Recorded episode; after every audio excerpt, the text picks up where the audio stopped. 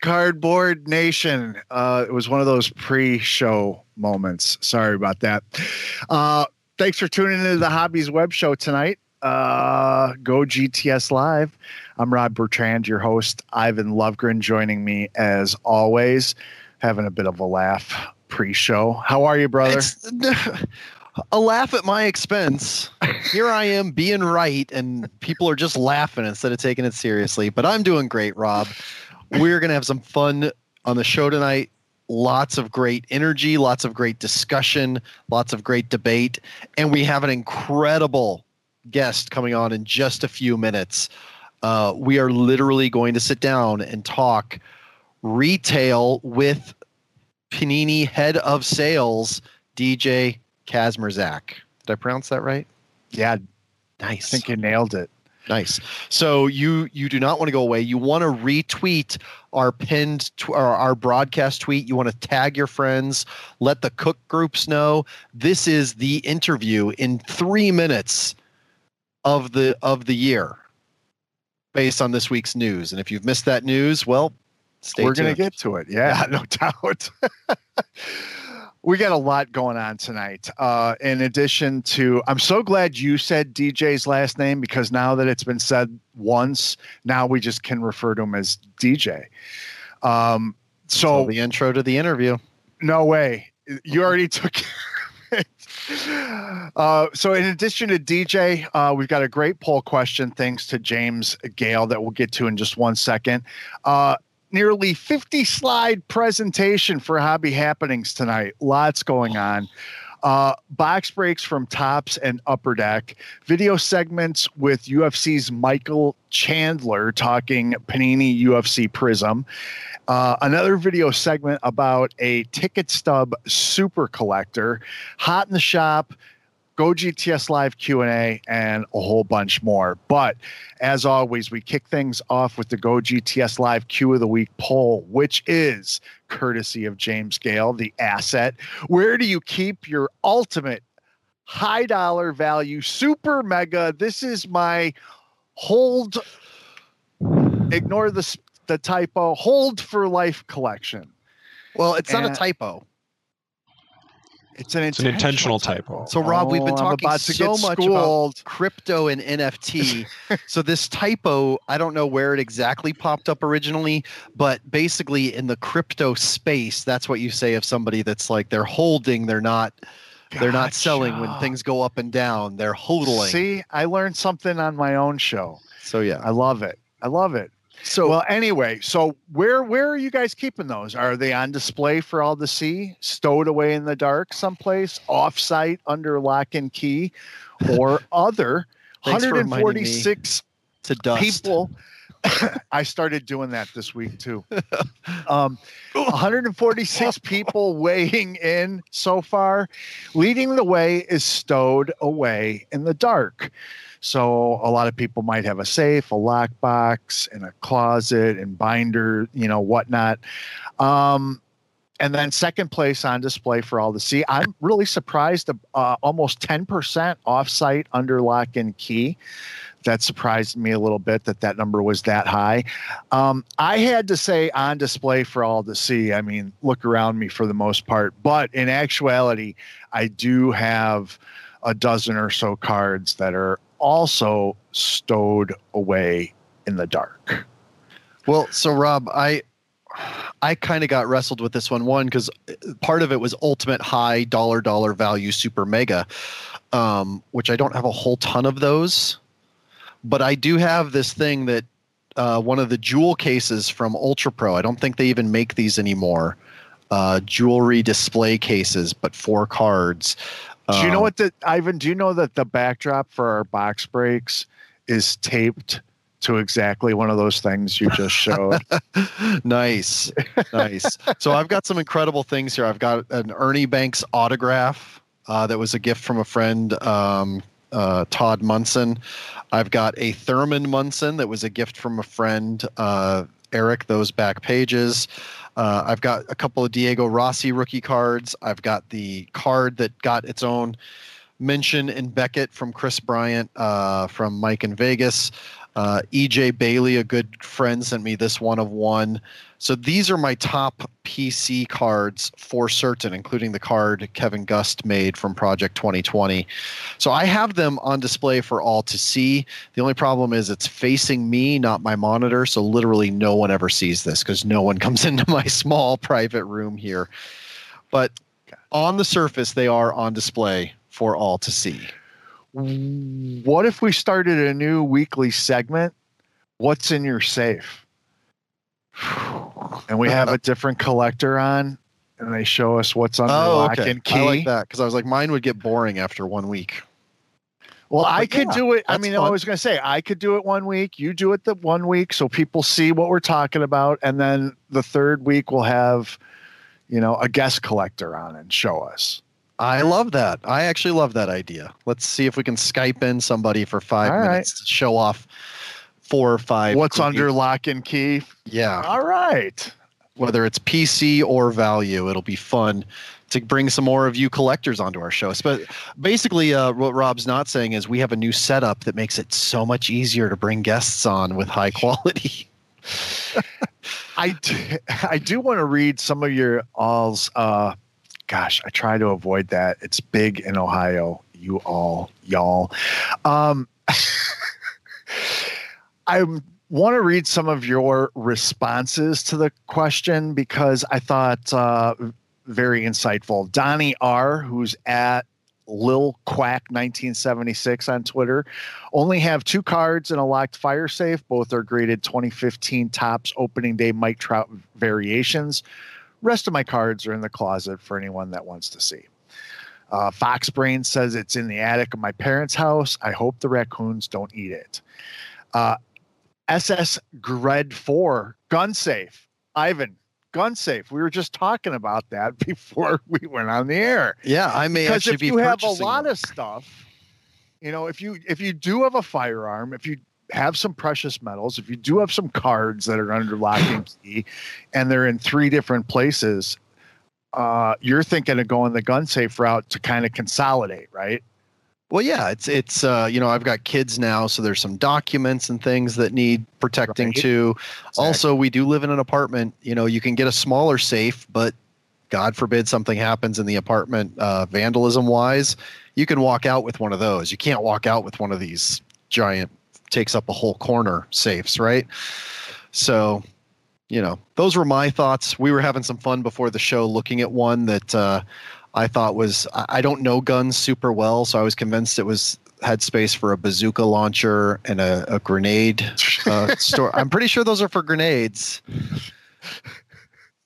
Rob was saying they're for people that have 10 pistols. I'm like, nobody has 10 pistols. Those have to be for grenades. I think the number was 6. But then there's the other pouches. I don't know. Costco has an attractive looking one. Let's just put it that way. And I could think of, they're not exactly grenades, but I could think of a few Lewis Hamilton bombs I could put in those. So there you go. There you go. Well, some of you other people said in my treasure chest, but my PC isn't worth more than a few bucks. I hear you. In a super secret location for security. Can't talk about it. I know. Then you'd have to kill me. With those grenades from the gun safe. Wax Ecstatic said, in the PWCC Marketplace Vault. It's one of the services they offer. Let's see. Little's around, so my safe for now. All right. From Ricky Hedrick, 23. And my house is close to being as secure as Fort Knox. Okay, this is from @FemDen.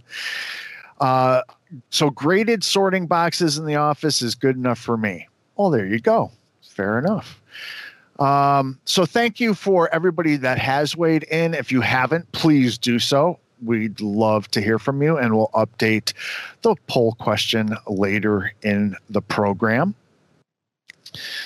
Yeah, we only had 146 votes, so I know just from looking at the viewership numbers already that this could shift very strongly. So make sure you go to twitter.com/GoGTSLive and vote in it, because we'll come back to it. Also, you want to make sure that you go there and click follow if you have not already. If you're excited for the interview today and that's why you're watching this for the first time, make sure you follow us because we are ripping, oh gosh, how much money and stuff are we ripping today, Rob? Almost $2,000. About $1,800. $1,800 bucks, yeah. And we're giving away the hits from that. Yes. On Twitter. So you have to engage on Twitter and follow on Twitter. We'll cover that later, but just make sure you check that out. It was going to be more, but FedEx in Texas screwed up. Tracy did his job, and we talked yesterday, and package out the door of FedEx, whatever. So we're having DJ on, DJ Kasmierczak, VP of Product Development and Sales over at Panini America, and was really hoping to have some Panini product to break later, but I guess it'll be a Panini Palooza next week. How are you, DJ? Welcome back to Go GTS Live, my friend. Well, what's up, fellas? You know, I've been wondering all day why I'm on tonight. I mean, what's going on? Why am I on the show? Why did DJ be on the show tonight? We're here to talk about blockchain, right? There's all right. a lot to talk about. Well, let's dive right into the topic at hand, and it really is the topic. Lots of rumors, lots of absolute lies and falsehoods about retail, some growing concerns from a public safety standpoint. So now Target is temporarily suspending sales of key trading card products. DJ, what's going on? We kind of talked about this a while back, but it's kind of at, I mean, I don't want to use the word crisis, but something's got to change. So what's going on? What's going to change? Yeah. So what has happened is there's obviously been a lot of activity, and Target has had a little bit more activity, let's say, than other retailers. And by activity, I mean people not getting along either in the stores or in the parking lot of the stores. And there was a specific incident last week in Milwaukee, and you can Google it and see what happened, but it led to the closure of a shopping center, the whole surrounding area, for about an hour. And clearly that's not something anybody wants to have happen. So on Monday, Target made a decision, and I know this because I've spoken to the buyer directly. So I want to make sure that I clarify my sources, because some people on social media don't seem to think that I'm aware of what Target might be doing, or I'm just guessing. But in this instance, they've told me what their intention is, and they wanted to take a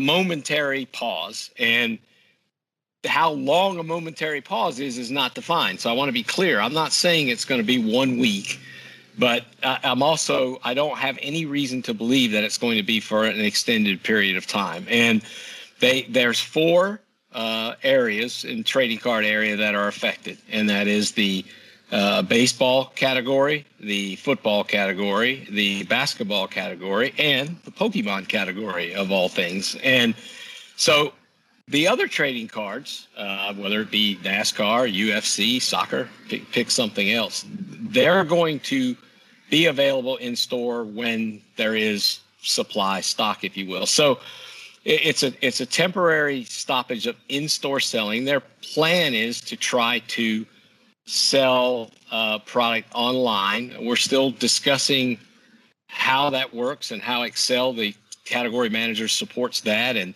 there's a number of things we still got to work through. But the bottom line, to answer your question, Rob, right now is that they want to reset. They want to rethink and relook at the trading card space, because they want a better customer experience for their customer. They are committed long-term to the category. I mean, they've been involved in trading cards for 20-plus years, and they've always had that 24 feet of dedicated space, while other retailers have come in, out, or truncated and expanded their space. Target has always had that 24 feet of space. Sometimes it was 16 feet entertainment, 8 sports. Sometimes it was 12, sometimes it was 16 sports. You get my drift. So they've been a very valuable partner to our category. So I believe that we and I owe it to them to give them the time that they need to reassess the situation. I hope they come to a good, comfortable decision where I provided them some thoughts and some things. So we're having some dialogue back and forth, but that's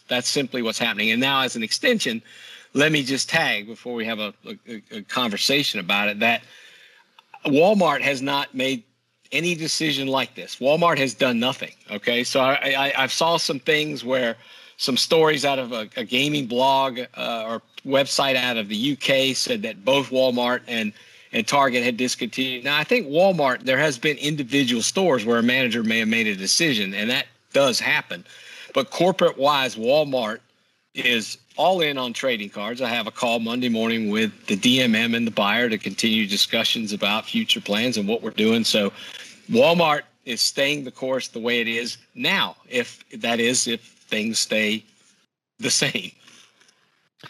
All right. Now, let me ask you something, Ivan. I'm sorry. I'm going to forget to ask this if I don't do it now.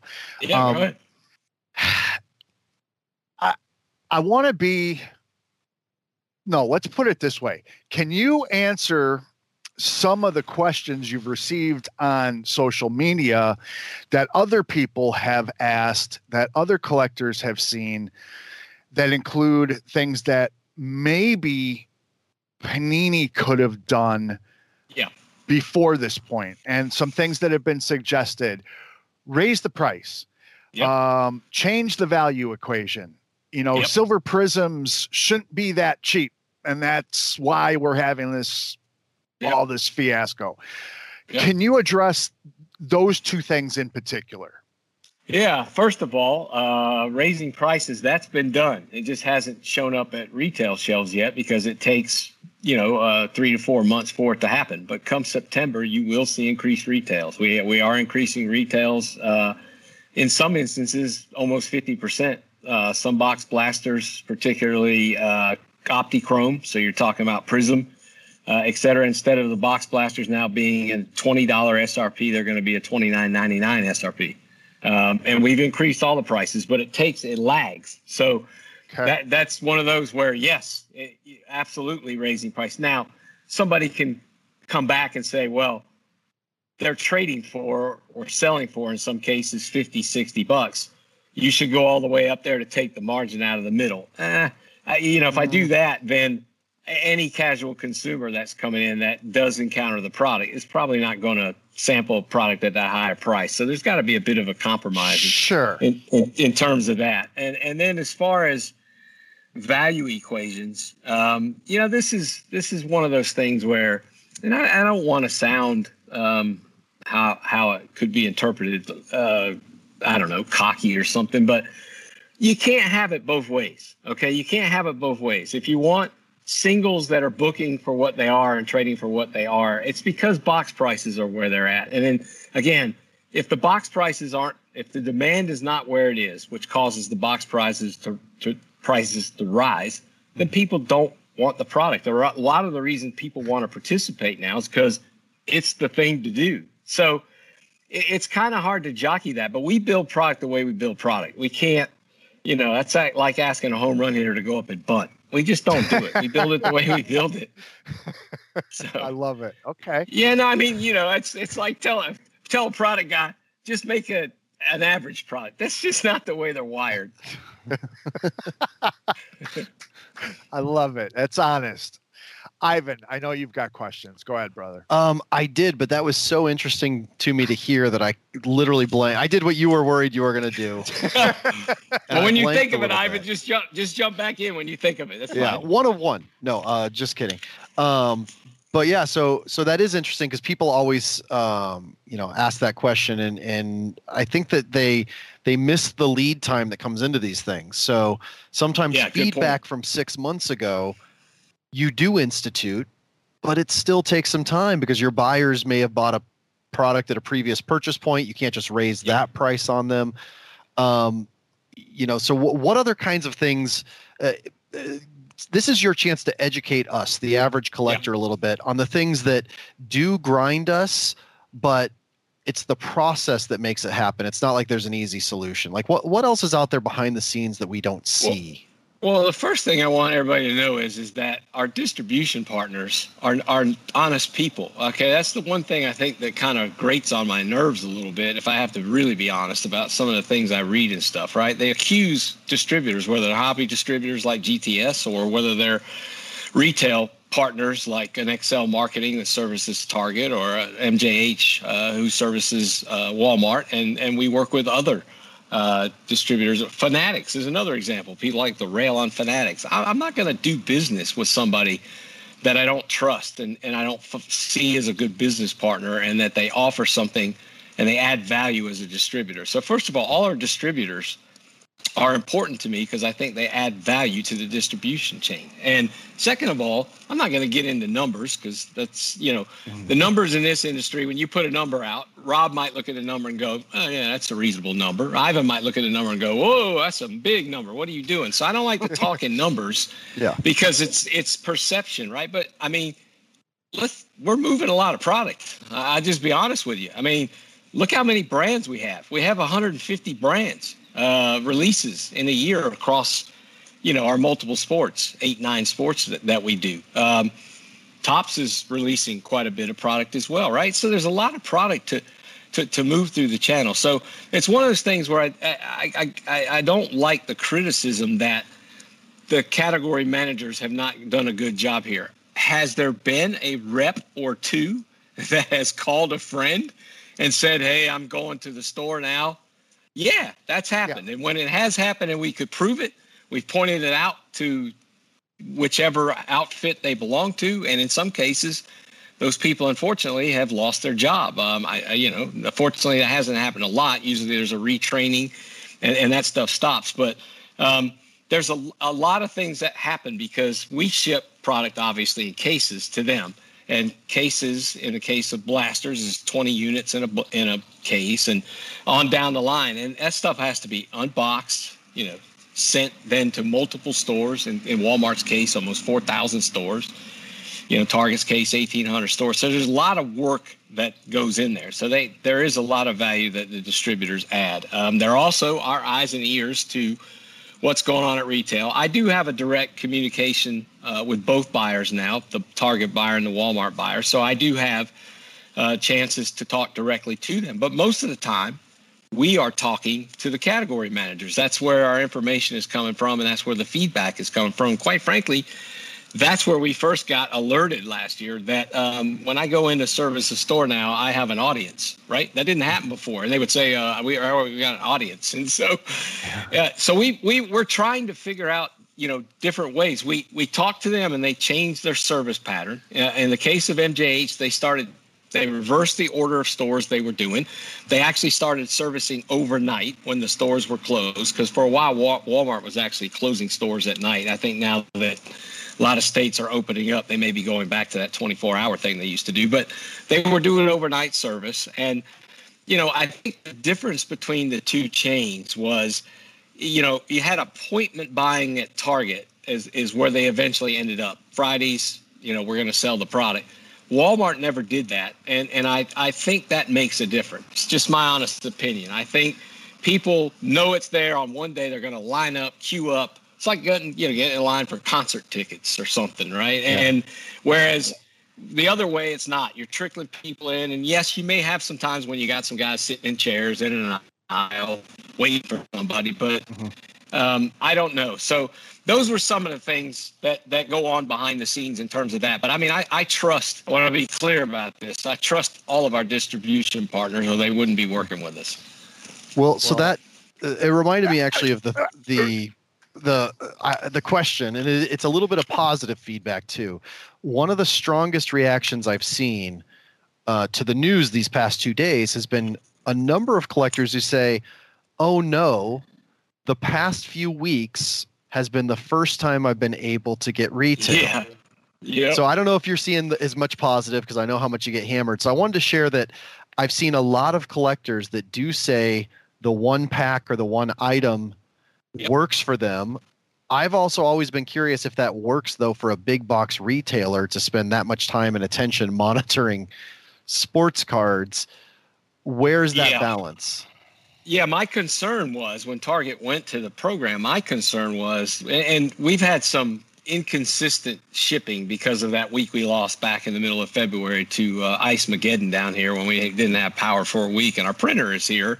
And they lost basically 7 business days of printing time. So we've been kind of playing catch up since then. So our shipping schedule has been a little ragged, if you will. And so there's been some weeks where we haven't shipped the normal amount of product that we would, into stores. So it's been inconsistent in that regard as far as what's available to people. But, I read those comments as well about people. And so my concern was that when we get to a week where we've got 10 trucks going to Excel instead of 3 or 4, because we're making up for the weeks where we were soft, could they get through the inventory in 1 day?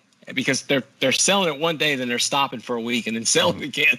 So I was worried if it would, just pile up and then they couldn't catch up. So that was my concern. Now, obviously now with this, we'll have to see and what happens with the reset, but that was my concern. But I read a lot of the same things. You guys know me. You've known me for a while. I'm always a glass half full guy, right? And this is one of those things where unfortunately there's not a perfect solution to this. If we made it so that, the product wasn't desirable or less desirable, then eventually most everybody wouldn't want to participate in it very much. This is just a classic supply and demand challenge. Call it capitalism, but that's what's going on here. And the supply the demand far outweighs the supply. And you guys know we're capped to a certain extent on how much we can make for a lot of reasons. One, we're in the collectibles business, so we're not supposed to make a ton of stuff. But 2, autographs are not infinite and game worn's not infinite, right? So there are some variables that cap us as to where we can go in terms of production anyway. So right now, I'm telling you, I could make 50% more product and nobody would notice. I can't because I just don't have the assets to do it. Let me circle back to something that you mentioned at the beginning. And I think this comes back to solutions. What happens after this pause, this reset, or whatever? Yep. You mentioned selling online. And I know the minute you said that, hundreds of viewers went, bots. Yep. Yeah. Oh, so, okay, help us understand. Obviously Target can do whatever they want. They can say, you know what, we're going to put it all online and that's it and be done with it. Someone can whisper to them and go, hey, have you heard about these bots things? It's really going to end up being the same thing, but only online. And they go, I don't care. I'm done with this. Yeah. And what conversations do you, the category manager, and the buyer have collectively to say, okay, if that's going to be part of the solution, what are you guys going to do to prevent a bot problem? Yep. I've had that conversation with Fanatics. I can tell you that because they obviously, we make some exclusive product for them. We make exclusive SKUs for them on occasion, and they've been ravaged by bots when that happens. And so I've had lots of conversations about what they're doing. And again, you can soften the blow from bots. You can't totally eliminate them. People are rewriting code all the time and that sort of thing. But yeah, that's one of my concerns here is that if Target's strategy, at least for a couple of weeks, is to try to sell the equivalent amount of product they would sell in store online, I do have concerns. I'll be honest with you that it will be bot heaven for them. And the problem is they've already had one instance where they put up one of our products. I don't remember which one it was, but it really doesn't matter. And their site became unstable because they got hammered pretty hard. And you're talking about Target.com. We made Target.com unstable, and that's not a good thing either. So there are constant conversations. Every organization handles it differently. Obviously, when we started doing Dutch auctions for our first off the line, one of the reasons we did Dutch auctions is because we start at outrageously high prices and everybody goes, they're crazy, they're never going to sell. Yeah, we do that because in case somebody wants to bot us, they end up buying product, a lot of it, at a crazy high price. And that's they'll learn their lesson. They won't bot us next time. So that's one of the reasons that we went to that structure. I know everybody thinks we're just greedy. I hear that all the time. And, you know, so that was one of the ways we thought we could slow the bot activity down, and it has worked. Very good. Well, listen, I think, I hope you got accomplished what you wanted to, because I'm pretty sure we got accomplished what we wanted to for the collectors. I think that really kind of sums it up, addresses some of the misnomers that were out there, and we look forward to talking about continued solutions. And, hey, yeah. I read,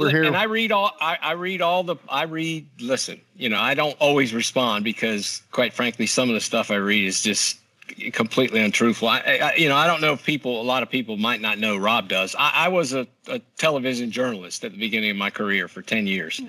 And what the media has become now in terms of accuracy, it just drives me crazy.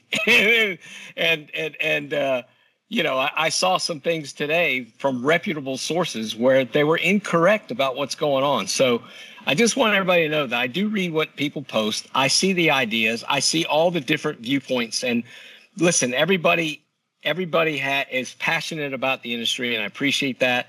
And we're going to work as hard as we can to come up with better solutions. We're still working on the Kids Crate program I talked about last time I was on the show. That's imminent. We are not dismissing this. I know a lot of people think we don't care. We do care, but it's not really an easy answer or solution. There it is, man. I love it. Thank you, DJ, always succinct, to the point, and on target. You're welcome back anytime. You know that. Appreciate you, sir. Absolutely. You guys have a good night. You too. Bye-bye. You too, DJ. Bye. Great stuff. Lot of good information there. And you learned something. Because there's a lot of moving components. I didn't even think about the delay of rollouts after decisions are made, Ivan. That was a great point that you elaborated on with DJ for sure. Me too, because I think it was about 4 or 5 months ago we had DJ on to talk about retail, and that was one of our suggestions. Yep, was like, let's be honest, the part of the demand. It's not. I don't know if it's a problem or not. Is that you have a better chance. You have like a 5 times better chance of getting a silver prism in a blaster now for the price than you do in a hobby box. Like, that's part of what's going on. Like, no wonder I'm chasing prism blasters left and right too, because a hobby box is $1,000. The market has set that. And yet I have I'll get a silver prism rookie from a blaster. Well, yeah, I'd so much rather buy, 50 blasters for the price of one hobby box. Right? At least. Yeah. So, so very great from DJ. Lots of cool stuff there. I do want to just throw out, because I saw it in one chat and I'm guessing it was in the others. Yeah. Lots of questions. Blockchain, the Kids Crate program, even the hashtag question. Basically, we just didn't have enough time. We knew that we had 20 minutes or less with DJ, so it was all about retail tonight. But we will try our best to get him back on, because he's great to talk to. He doesn't hide things. Yeah. So love it. Absolutely love it. All right. Well, we got. Yeah. Oh.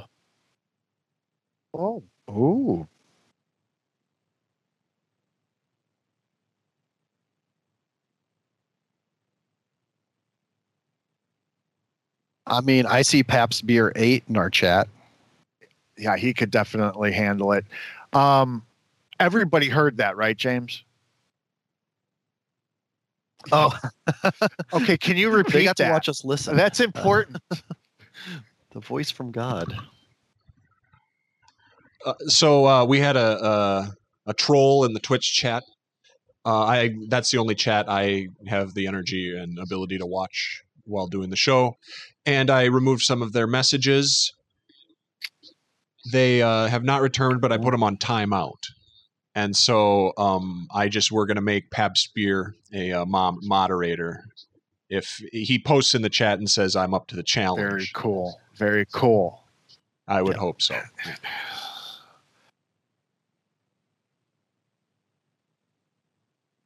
Sorry, guys. I got to make a quick note there. Okay. All right. Same thing. I was like, don't start yet. I forgot to get my script up.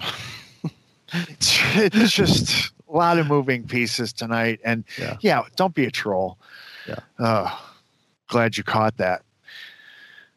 Oh, so as we are waiting to take a look at some hobby happenings, just to kind of recap a little bit more on DJ's conversation. We'll wait to hear from James in my ear that we're ready to go. But, you know, he has been around a long time. He's done this, and he does have a lot of the answers, and he's also open and willing to try new things. And so knowing that him, the category manager, and the buyer at Big Box are all involved in looking at solutions, hopefully they get this worked out. Ultimately, at the end of the day, like I was kind of alluding to, it's ultimately the store's decision.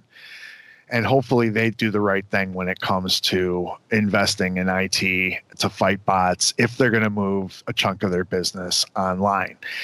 Now, the only problem with that is it still really it defeats the whole purpose that DJ was alluding to of those first time and buyer experiences at retail, you know, that entry level. And so I hope that they're able to keep product around in some capacity because you want it to be accessible, bottom line. So, but yeah, we've got a lot going on. We aggregate it all in a weekly segment that we like to call Hobby Happenings, news, notes, and nuggets from around the web about this hobby you know and love. Well, this right here is the football that Tom Brady threw to complete his first touchdown pass in the NFL. And it's selling for over $105,000 through Leland's Auctions in extended bidding tonight. Wow. It's a unique piece of sports history that has been with the seller who wished to remain anonymous since the game on October 14th, 2001. That day, the New England Patriots played the San Diego Chargers, with Brady leading the team to a 29-26 overtime thriller. That year, the team went 11-5, completely flipping the script from the previous season's 5-11 record, and Brady's first taste of NFL on-field success was made with this ball. Very cool. You got to wonder if Tom himself isn't bidding on that. No doubt. Bloomberg reports that a new sports memorabilia show with Golden Auctions is currently in the works. Sports Collectors Daily had the full details, including the fact that one of the people spearheading the Golden Show is none other than Brent Montgomery, who was the executive producer of a previous sports memorabilia reality TV show some of you might remember, Ball Boys. He was also a driving force behind the runway hit Pawn Stars. 2 years later, Montgomery eventually sold his company, Left Field Pictures, and he's now the CEO of Wheelhouse Entertainment, which has produced a large number of entertainment shows. Bloomberg sources indicate Montgomery has partnered with former ESPN 30 for 30 producer Connor Schell, who recently started his own production company with financing from, get this, the Chernin Group. Yep. If you've been paying attention to all the cogs and behind the scenes workings, that is the same firm which recently poured $40 million into Golden Auctions. See how that all works? Mm-hmm. Now, Ivan, do you remember that show, Ball Boys, from that last story? Oh, you got to put me on the hot seat here, huh? Well, it's okay if you don't. I do. I caught every episode. Well, to give everyone a taste of what the flavor of the show was all about, watch this. It's pretty cool. Every great moment in sports leaves something behind. I'm Robbie Senior. My son Junior and I have been buying and selling sports history for over 20 years. It's a 1927 scorecard. You recognize this name? Babe Ruth. That's awesome. If it'll make us cash, we're going to buy it. If it's rare, we're going to find it. This bat is Jackie Robinson. Wilt Chamberlain. Like, this is cool. I'm wearing his coat. One of the greatest things about being here is you never know what's going to come through that door. Original 1938. Tiger Stadium turnstile. This is grass from famed Cleveland Municipal Stadium. 1944 Philadelphia Eagles. Is that D. Clark Gable? What position did he play on that team? The atmosphere in my store is kind of like a barbershop. I got you. Hey, how old are you? Look at that. My dad has endless connections in the sports world. Senior, how are you? Hey, what's up with you, buddy? I didn't come in here, you know, for no $600. You got any of my autographs in here? Of course I do. I see Johnny Bench's shirt. What's up with that? You can come in and talk sports all day long. There's going to be another Jordan. Now that's where we disagree. Let me tell everybody what makes Michael Jordan the greatest of all time. The PH is just a make-believe position. So I just make-believe Eddie Murray hit this 500 home run. Oh, no, he hit it. He hit it, okay. I guarantee you. He wouldn't have hit it if he had to be a regular player. Arguing with my dad is like playing for the Astros. No matter what you do, you're never going to win. It's a knockoff. I'd never buy this thing. It's my store. If I see something I like, I buy it. I'm not going to let you make a profit of $350 to double your money. That's insulting to me. What are you looking for? I'm thinking like $5 grand. Who? I'm looking at 57, 5800. You got to be tripping. Come on now. When it comes to sports history, we ain't playing around. Vince Lombardi's cleats. Wow. How in the world did you get a World Series trophy? I would value it at $15,000 to $20,000. It belongs in the Green Bay Packer Hall of Fame. Sound like we got a deal. You got a deal. It's unbelievable. Thank you so much. This scrapbook was done by two kids in the early part of the 20th century. This, to me, is the most impressive piece of sports memorabilia I've ever seen.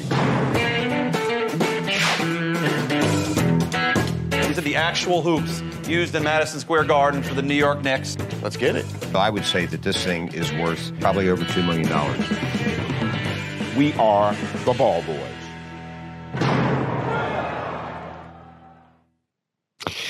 So, yeah, really cool show. I mean, just kick back, watch guys hang out with famous athletes, make buys at a store. It's a great shop. So anyway, you can find episodes online. So be sure to check it out if you're interested. Yeah, to fill that gap until this new show on the hobby debuts. Yeah, exactly. Looks good. Everyone knows soccer is huge right now in the collecting world. And Topps Match Attacks, you might be surprised to find out it's not just a game. That's right. Topps has a new product, Match Attacks Extra 2020-2021, which features 284 cards with the latest squad updates, club captains, 100 club, new time to shine, position switch cards, and more. So check out this awesome commercial Topps produced to promote soccer cards even more. Match Attacks Extra. It's crunch time in the season. Calling all ballers, tricksters and match winners. Step up and collect the biggest superstars from Europe's best clubs. The time is now. New cards, new ratings, plus real autograph cards. Match Attacks Extra. Out now. So I don't know if you guys have seen this, and I know they've been doing it for a while now, but I wanted to make sure it was actually going to be a regular thing before reporting on it. So Fanatics does these signings called Fanatics Live, and it's basically a fan interactive Zoom call with a featured athlete who then proceeds to do a live and engaging Q&A with the fans while signing items for Fanatics.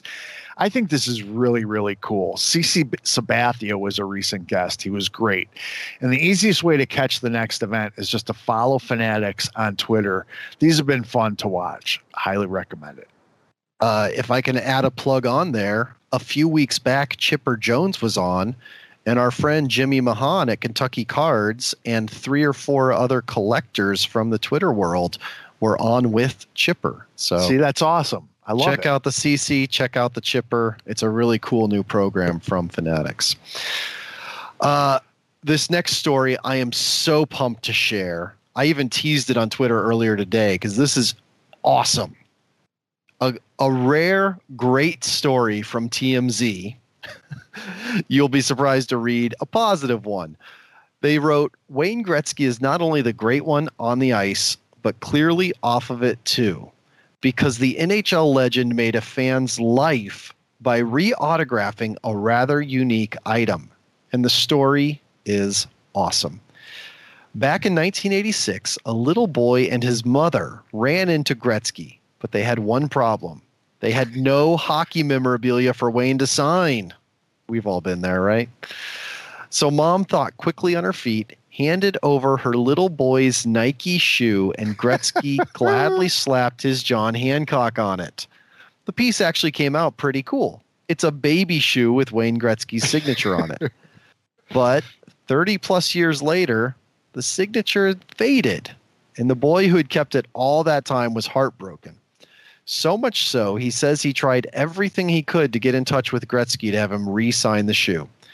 Fortunately, after years of reaching out, he posted his story on a Facebook group's page. So A, social media works, collector groups work, and get this, the team over at Upper Deck eventually caught wind of it and decided to jump in with a helping hand. Upper Deck was able to ultimately get the shoe in front of Gretzky, and after explaining to him the story of it all, the great one gladly signed it again.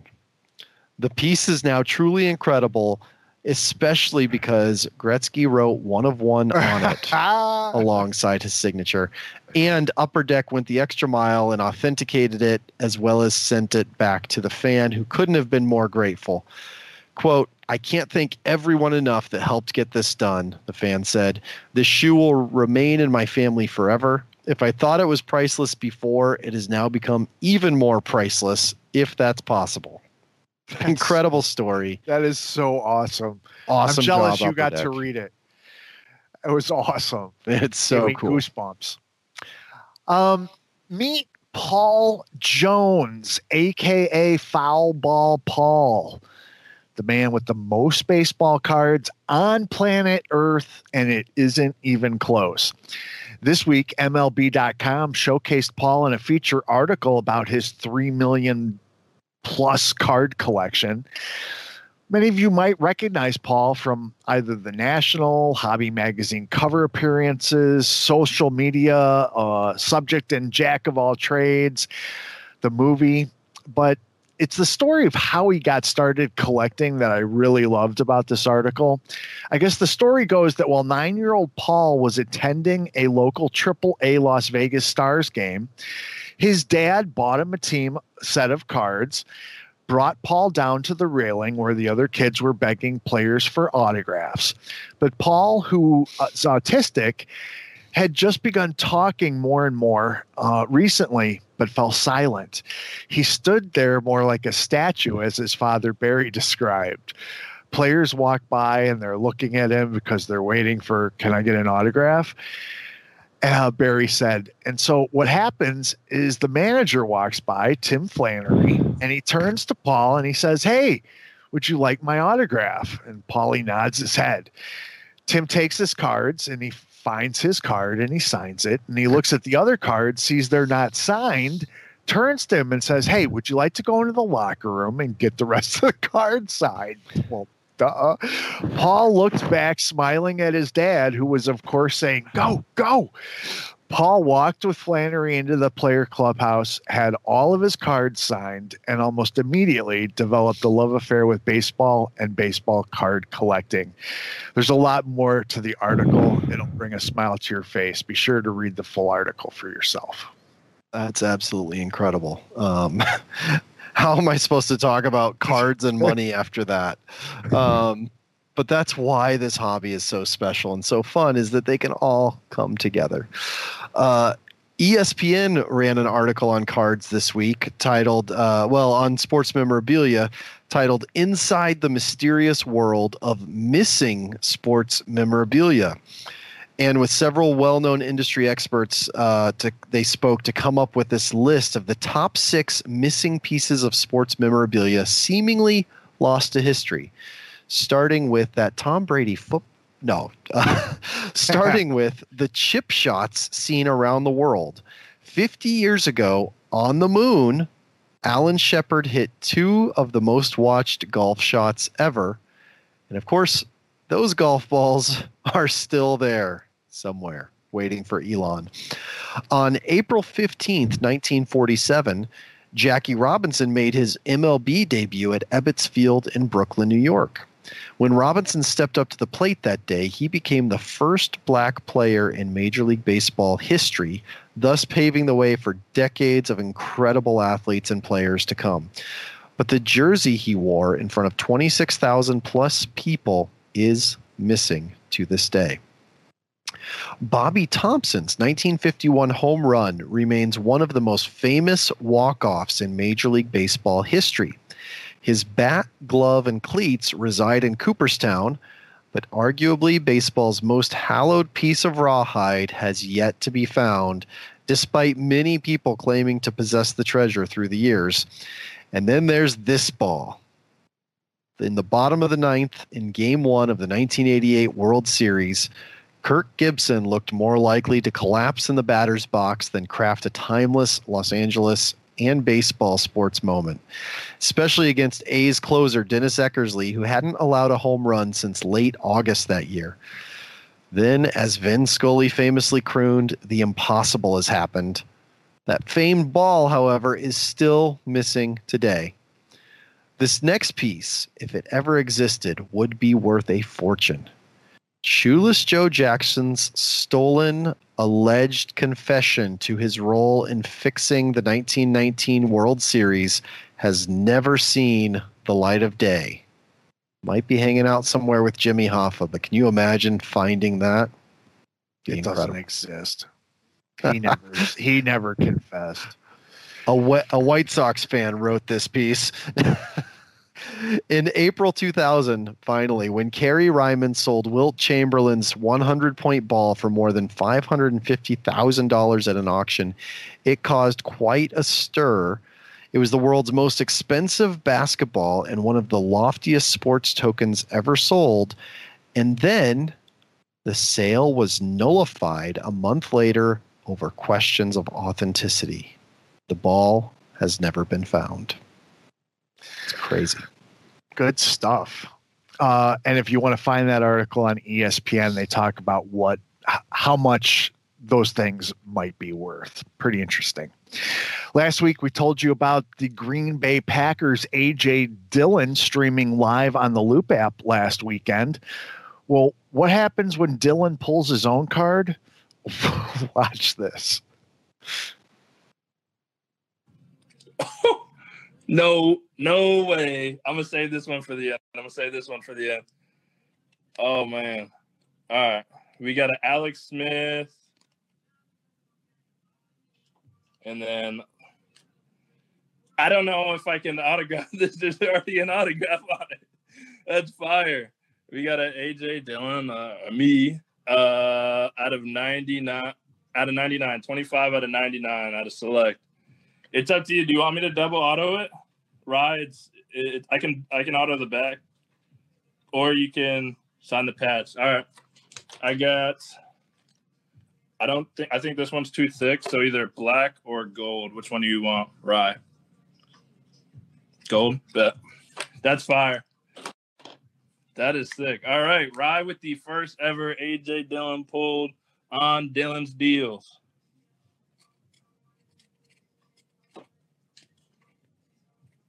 First select double auto as well in the world.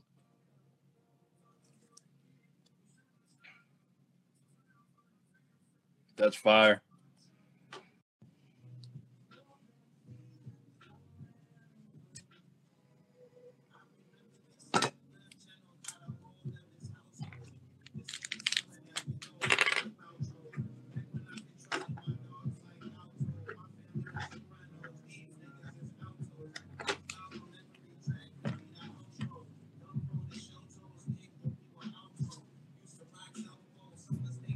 That's sick.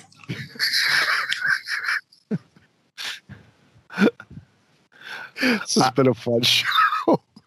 I mean, that's not even us. That's A.J. Dillon just doing what we all as collectors want. He seems like you could just hang out with the guy, you know? I mean, not only that, but I've been saying for years, when like the tip of the marketing iceberg has not even been hit in the hobby, like that's the tip of it finally. Right. Right. Incredible job, Loop, making that happen. Awesome of you, AJ Dillon, to be a collector yourself and an athlete and do that. Just fantastic. Fantastic. So no surprise, Michael Jordan, he's been retired for a while, but he keeps breaking records. This is the only known Michael Jordan game-worn North Carolina Tar Heels basketball jersey, and it sold for an astonishing $1.38 million last Saturday with Heritage Auctions. Chris Ivey, Heritage's Director of Sports Auctions, said in a statement, quote, "Over the last year, Heritage has set dozens of world records in the red-hot Michael Jordan collectibles market, and now we're extremely proud to have shattered the records for a Jordan game-worn jersey." Shattered? Whoa. So what was the previous record price paid for a Jordan game-worn jersey? $480,000. That's a $900,000 difference, right? And according to Sports Collectors Daily, that previous sale was an MJ game-worn Bulls uniform from the 1986-87 season, which sold just last October in a, get this, Heritage Auction sale. So is it really bragging if you beat your own record? Yeah. Congrats, Heritage. 480, I mean, almost three times. It's crazy. Speaking of Heritage, they had another big weekend, even aside from the record-breaking Jordan jersey. The 1909-11 T206 Honus Wagner card graded a PSA 1.5, net nearly $2.3 million, establishing a new high mark for any Wagner T206 graded below a 3. And the second highest selling item in the auction was one of the modern card hobby's hottest issues, a 2000 playoff contenders Tom Brady championship ticket. It's numbered 34 of 100, graded 8.5 by BGS with a 10 autograph grade. It went for nearly $1.6 million. Crazy. Sports Collectors Daily reports that after being inundated with orders earlier this spring after PSA suspended most of their services, SGC raised the base rate for trading card authentication and grading from $25 to $75 per card. However, if you fast forward a little over 5 weeks, SGC is now saying that they're not only caught up, but have lowered the cost back down to $30 per card with a turnaround time of 20 to 25 business days. So see, it does happen.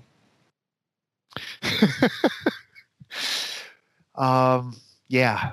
Hey, Ivan, psst, look at this. Yeah, that's right, my friend. Onyx Vintage Collection Basketball is coming this summer. Stay tuned for more details, man.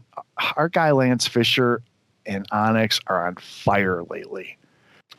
It's crazy that it's hitting me right now. Why was no one doing that sooner? We'll talk about that after the segment because we've still got some good big news. Get this, collectible app CEO and former Go GTS Live guest Ezra Levine was a guest on Barstool Sports this week. So he's going down a bit in his shows, but that's okay. We'll forgive him. Spreading the hobby message to the mainstream. Here's a quick clip from that Barstool Sports interview. Is this a brag or is it a good investment or is it both? Or is it too soon to tell? So, you know, look, we always say this is the perfect intersection of passion and profits. We say that all the time, right? Okay. Again, you know, I have to be very careful my words, right? So there's no guarantee of future returns. Sure. Disclaimers, all let's that go. Good stuff, all that good stuff. Historically speaking, I'll speak historically, right, because that's factual. There are a couple indices which suggest that high-end sports collectibles have dramatically outcomped more traditional investments like the stock market. There's one index which suggests since 2008, the high-end sports card market has outperformed stocks by 500%. 500%.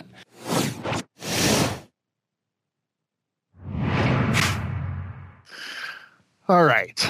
And now 3 different hobby-related crime stories. And this is getting ridiculous, but thanks to Sports Collectors Daily for keeping on top of all this.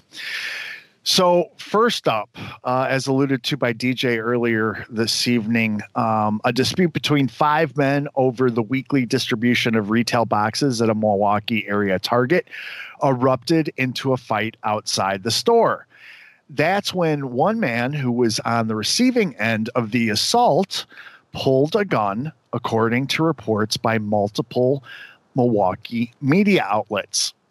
Police were called where they learned a 35-year-old man was attacked by four men who ranged from 23 to 35 years old. During the assault, the victim, who held a concealed carry permit, took out his weapon and pointed it at the attackers, who then left. They were arrested soon afterward. So good on the Second Amendment there. Next, a suspected sports card thief was tasered after running away from police officers at an antique mall in Wildwood, Florida. What amendment is that?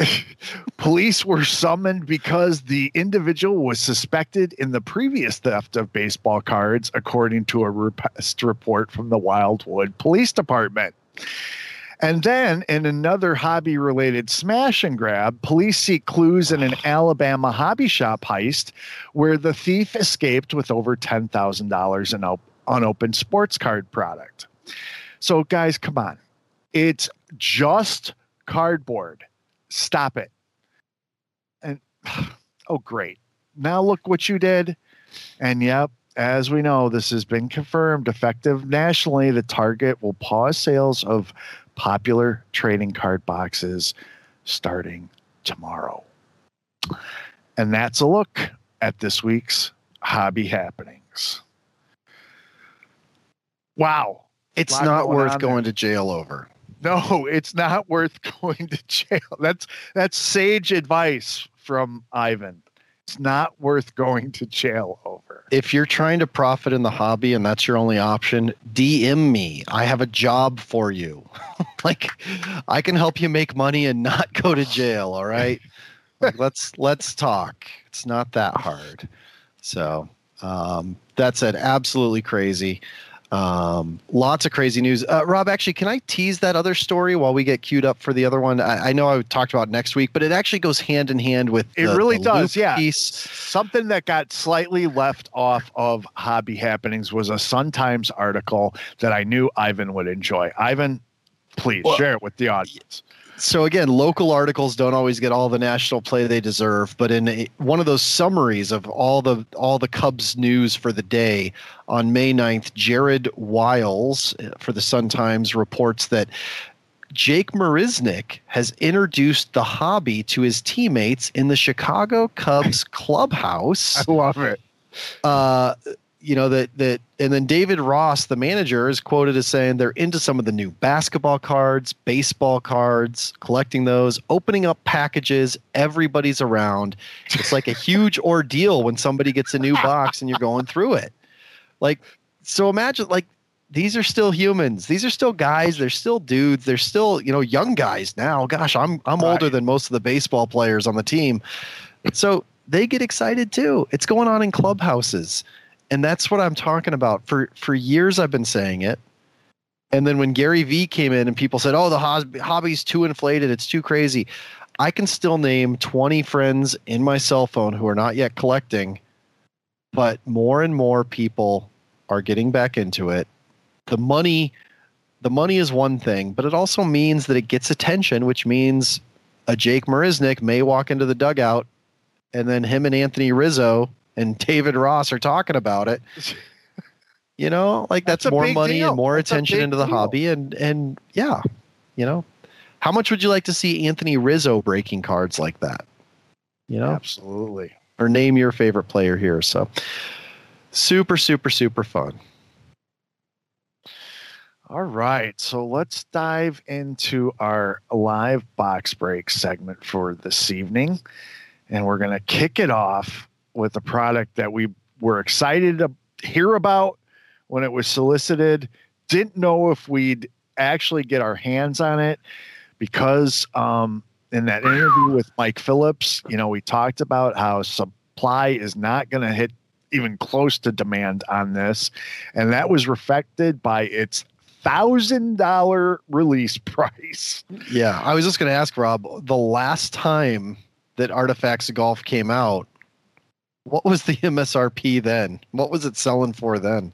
Actually, the last time, there's never been an Artifacts Golf product, so it's a hard comparison. But it was, the last golf product wasn't anywhere near what this is. Well, I know in 2014 they had a golf product that was a little more chunky. That's how I describe something like this. And I think it was like what, $80 maybe? Yeah, that sounds 90. About right. So demand is through the roof. Some of the sport's biggest names, men and women, present and past, including 10 of the top 35 in the world on the men's checklist right now. Number 3, Justin Thomas. Number 6, Bryson DeChambeau, Matthew Wolff, and Colin Murakawa. Danielle Kang on the women's checklist, who's number 4 beefy, right now. eBay 101. Number 25 of 25 on-card auto of Luke List with a dual patch. 25 of 25. Right out of the gate. Wow. Autograph patch. That's with awesome. A low number. And it's an Artifacts rookie. Fantastic. Where's my folder? I've got old school Byron Nelson there. What day is today? 05. Shea Revy.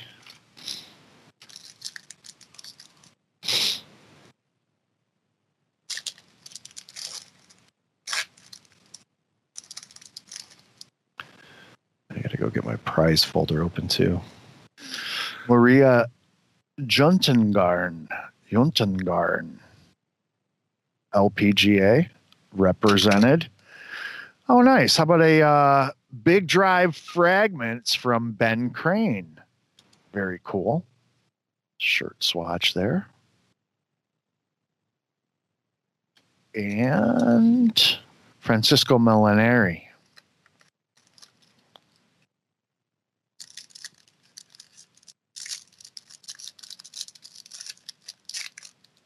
I think Artifacts is such a great brand for golf.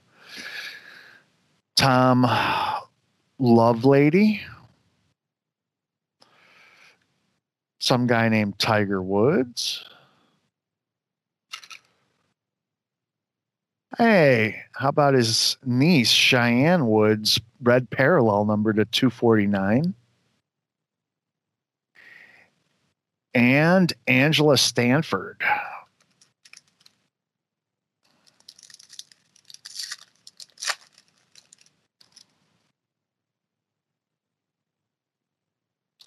Lori Kane, Artifact rookies, Justin Su, LPGA, Su O. Friend of the program, Blair O'Neill. She was an autograph guest for GTS at an industry summit a while back. Oh, that's pretty cool. Yeah. Who was the name on that autograph again? Luke List.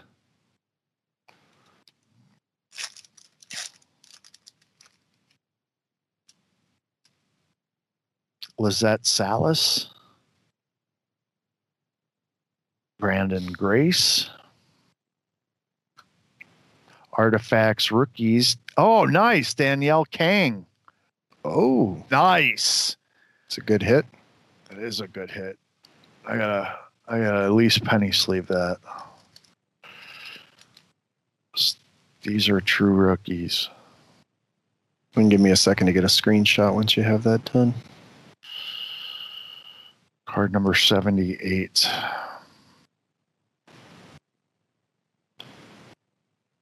Good? Kind of. I don't know why it's really... It's not sharp in the camera, but that might just be unfixable on my end. So yeah, and you can move on with opening stuff. Henrik Stenson.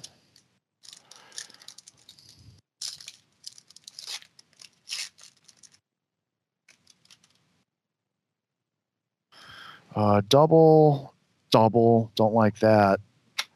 Orum. Maverick McNeely. Ooh. Cool. I guarantee you that's awesome in person, even though there's no way for the camera to adequately do it justice. Here, that's a little bit better. Actually, that's a lot of it better. Well, it's better, but it still is not. It still doesn't do it any justice. Those are SPs, so we should give that away. Jason Dooner.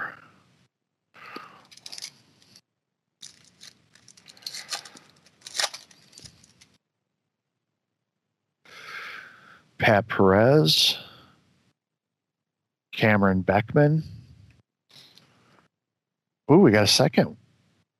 Or Tony Fanu. I'll give both of these and the Danielle Kang rookie to one winner. Whoa. That's awesome.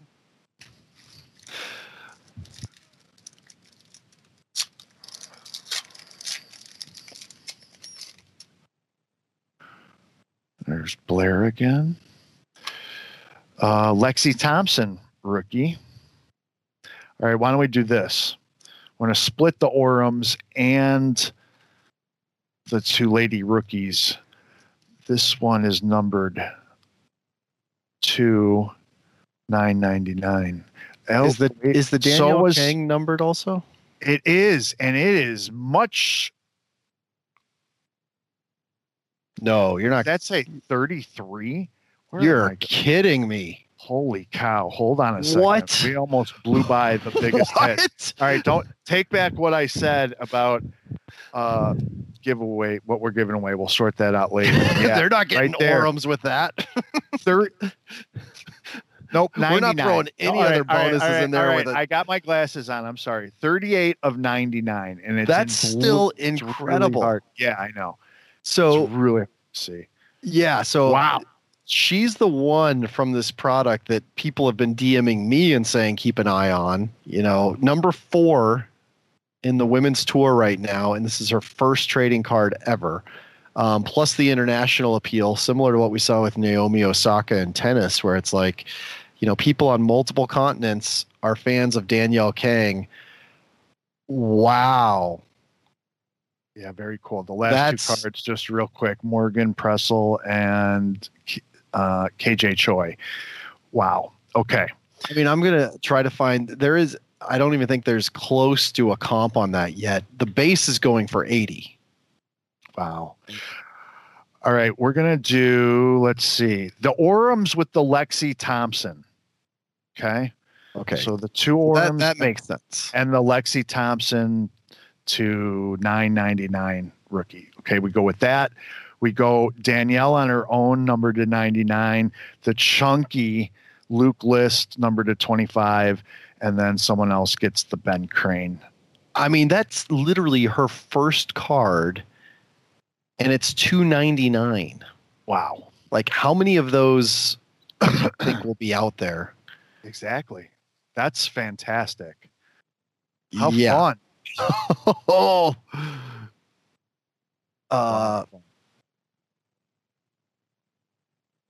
So I'm actually I gotta change the order of these.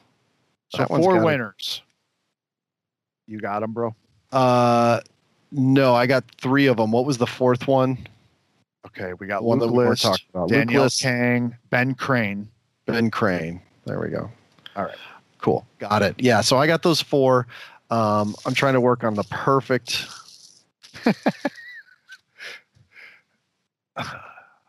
You take your time. I'll clean up a little bit before, and then I'll talk a little bit about this next product, which I know you're going to want to be paying attention to. So I'll wait.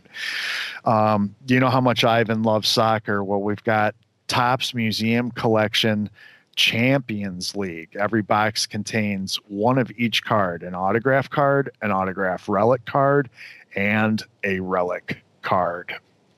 So 3 hits. And you guys know who plays in the Champions League, so there could be some big hits waiting. Ivan, you let me know when you're ready. I'm ready as soon as our friends that are watching go to twitter.com/GoGTS live in order to enter to win those soccer hits. golf hits. I'm so confused. There's a helicopter overhead. Danielle Kang out of 99. I cannot believe that. I can't believe we're giving that away. I've got a bid in on the only one that's out there right now. Like, that's how much I can't believe we're giving one away. So yeah, so twitter.com/GoGTSLive. There's a tweet up that you can retweet in order to enter to win. You also have to be following us on Twitter, and you have to be watching at the end of the show when we announce winners in order to win. So do those three things and be right back here, or do those while you're here, depending on how you're watching this, because that's insane. It's insane. All right. But yeah, museum collection. This is actually, people have been saying the boxes are loaded. Part of it is because the checklist is small. So there's not a huge checklist on this one, which means it's hopefully we'll get some good hits tonight. But if we don't, that just means there's even more out there for all of you when you open it. So very cool to be able to preview this product with all of y'all. All right. Good looking cards, as we should expect from Museum Collection. Started off with a rookie of Ryan Gravenberch. This rookie is a regular base version, not numbered. Ansu Fati. I know you like him. Oh, yeah, that's the FC hit. Barcelona. That's the guy we're chasing. No chance that's numbered, is there? No, I'm just sorry. The base card. That's the base. Numbered to 99, we have Yusufa Mukoko, who is the second guy that you'd be chasing out of this. And it's a rookie. Is there any way to get that sharper? My goodness. Hold it further back from the camera, maybe. Is that just me? Why is it so pixelated? James, is there any idea why that is?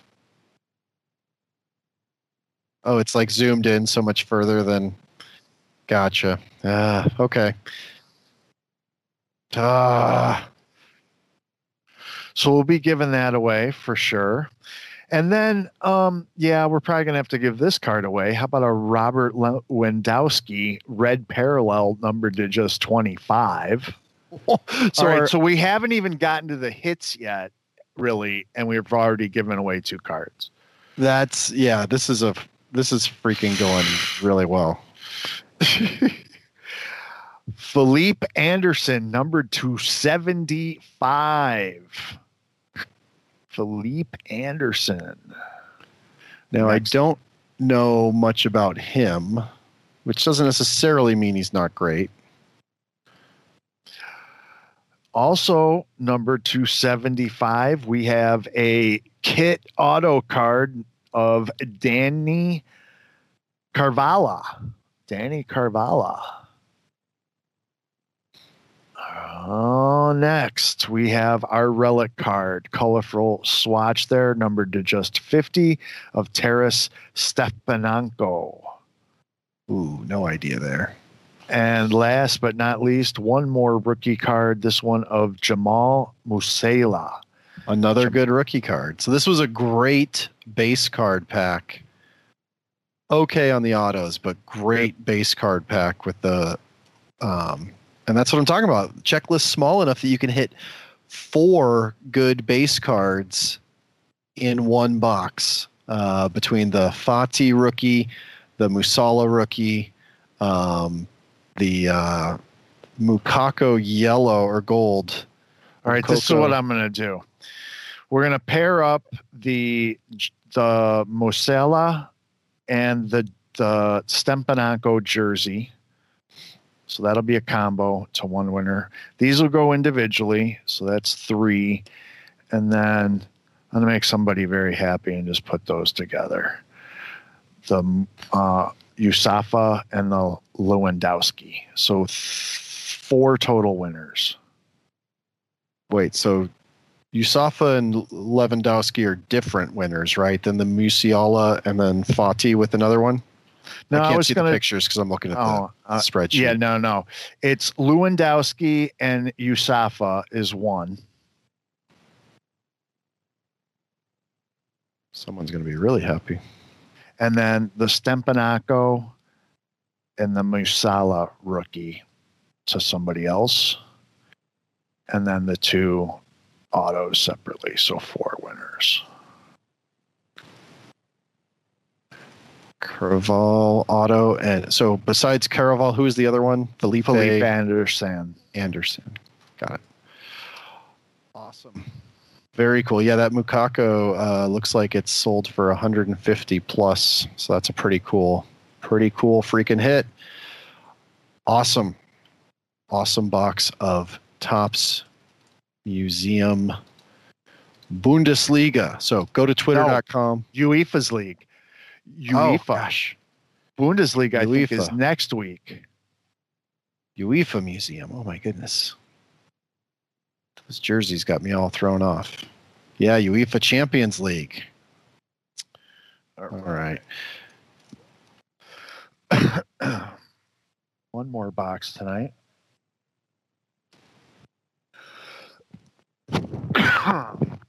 Excuse me. Okay. A little baseball in the form of Tier 1, two autographs inside, two auto cards and two autos and a relic. Okay, so basically similar format to this other one.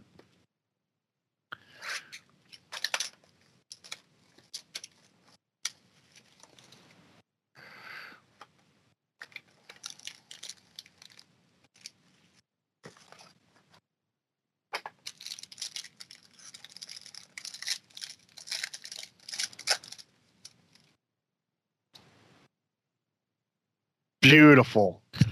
Love the old guys. Bat auto numbered to 100 of Jim Rice. That's my kind of collecting right there, baby. That does look good.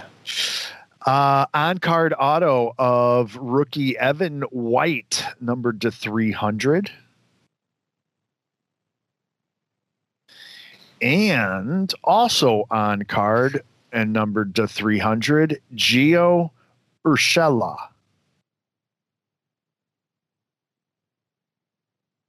So we'll mail all three of those to three lucky winners. Evan White auto, Gio Urshela auto, and Jim Rice auto. Did you say that was a bat or a patch? Bat. Nice. Awesome. Three winners there. Give me 2 seconds to get the tweet out. Do you have a second box? Do you guys mind doing this again? A second box? Oh, a second box of Artifacts. What? Rob's got the rip love. He doesn't want to let it go. He doesn't want to stop it. I like it. All right, here we go.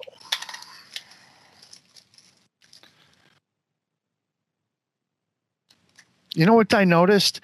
Upper Deck boxes usually have a security seal on them. Both of these boxes didn't have one. It's very unusual for Upper Deck.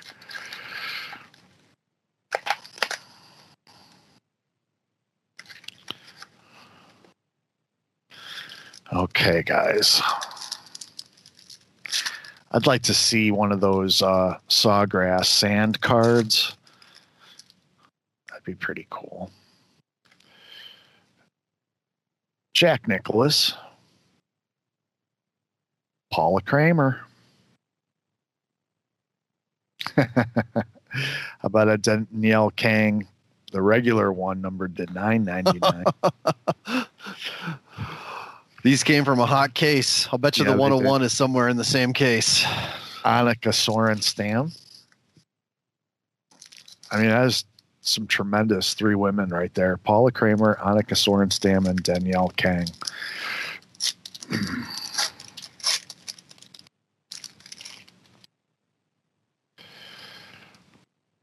Natalie Gulbis. She's one of my favorites.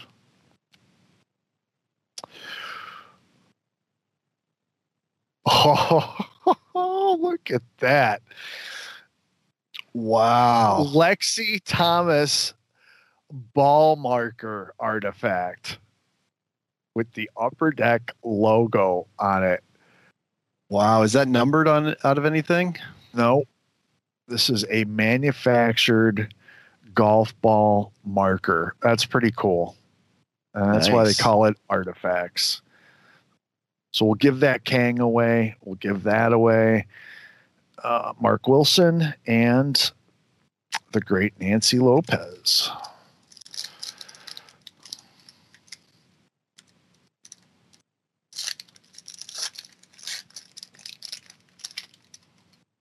I was running out of decoy cards for shipping.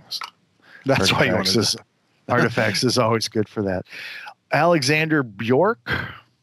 Rookie Adam Hadwin. Some of these guys you don't know about, but you got to pay attention to the rookies in this product. Arnold Palmer. Now, David Duvall. Is that just such an old photo that it's black and white, or is that a parallel that they're doing in this? That's just, it's like the one of Byron Nelson that was black and white too. Just an old photo. Michael Thompson. Hey, he was a winner not too long ago. Ashara Munoz. Shirt relic. Harris English. I don't know. Ripping these cards makes me want them to get sponsors on their shirts so we can get some chunkier patches. So I don't care about the game. I don't care about any of that. I just want chunkier patches for our cards. Layman, Michael Thompson parallel number to 249, and Just Luton.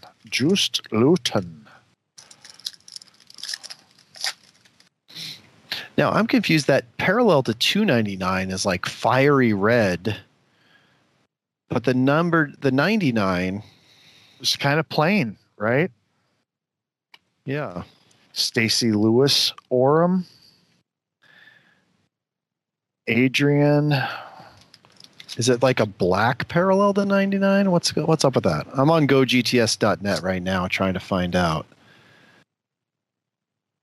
Or is it that the rookies do something different? Wow! Boom! Oh my goodness. Oh, man, I don't want to give. He had to turn off his microphone. He's cursing right now. He's cursing that he has to give this away. Oh. Wow. No, he's not cursing. He's hunting for protection right now, this moment. Danielle Kang, rookie autograph relic card. Is that a shirt relic in there, Rob? Dual shirt relic numbered to 149. Wow. That is crazy. Big hits. Wow. Tonight. Very, very cool.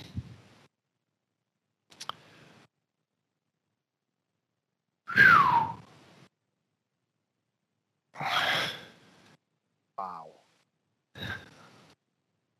Look at that beautiful signature. That's just a great card. Wow.